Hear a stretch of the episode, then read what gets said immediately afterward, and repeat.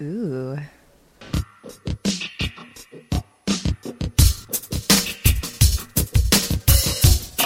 Off the shell.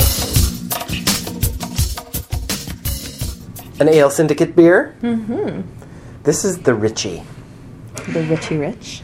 You've gotten me the barrel aged Richie for my birthday or something.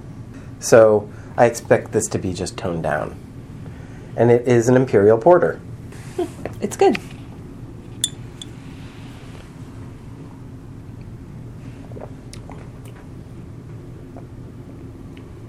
It is a good porter. It's rich and chocolatey. It's got a kind of chocolatey flavor. Chocolatey goodness. Yeah, but I don't know why it's a Richie.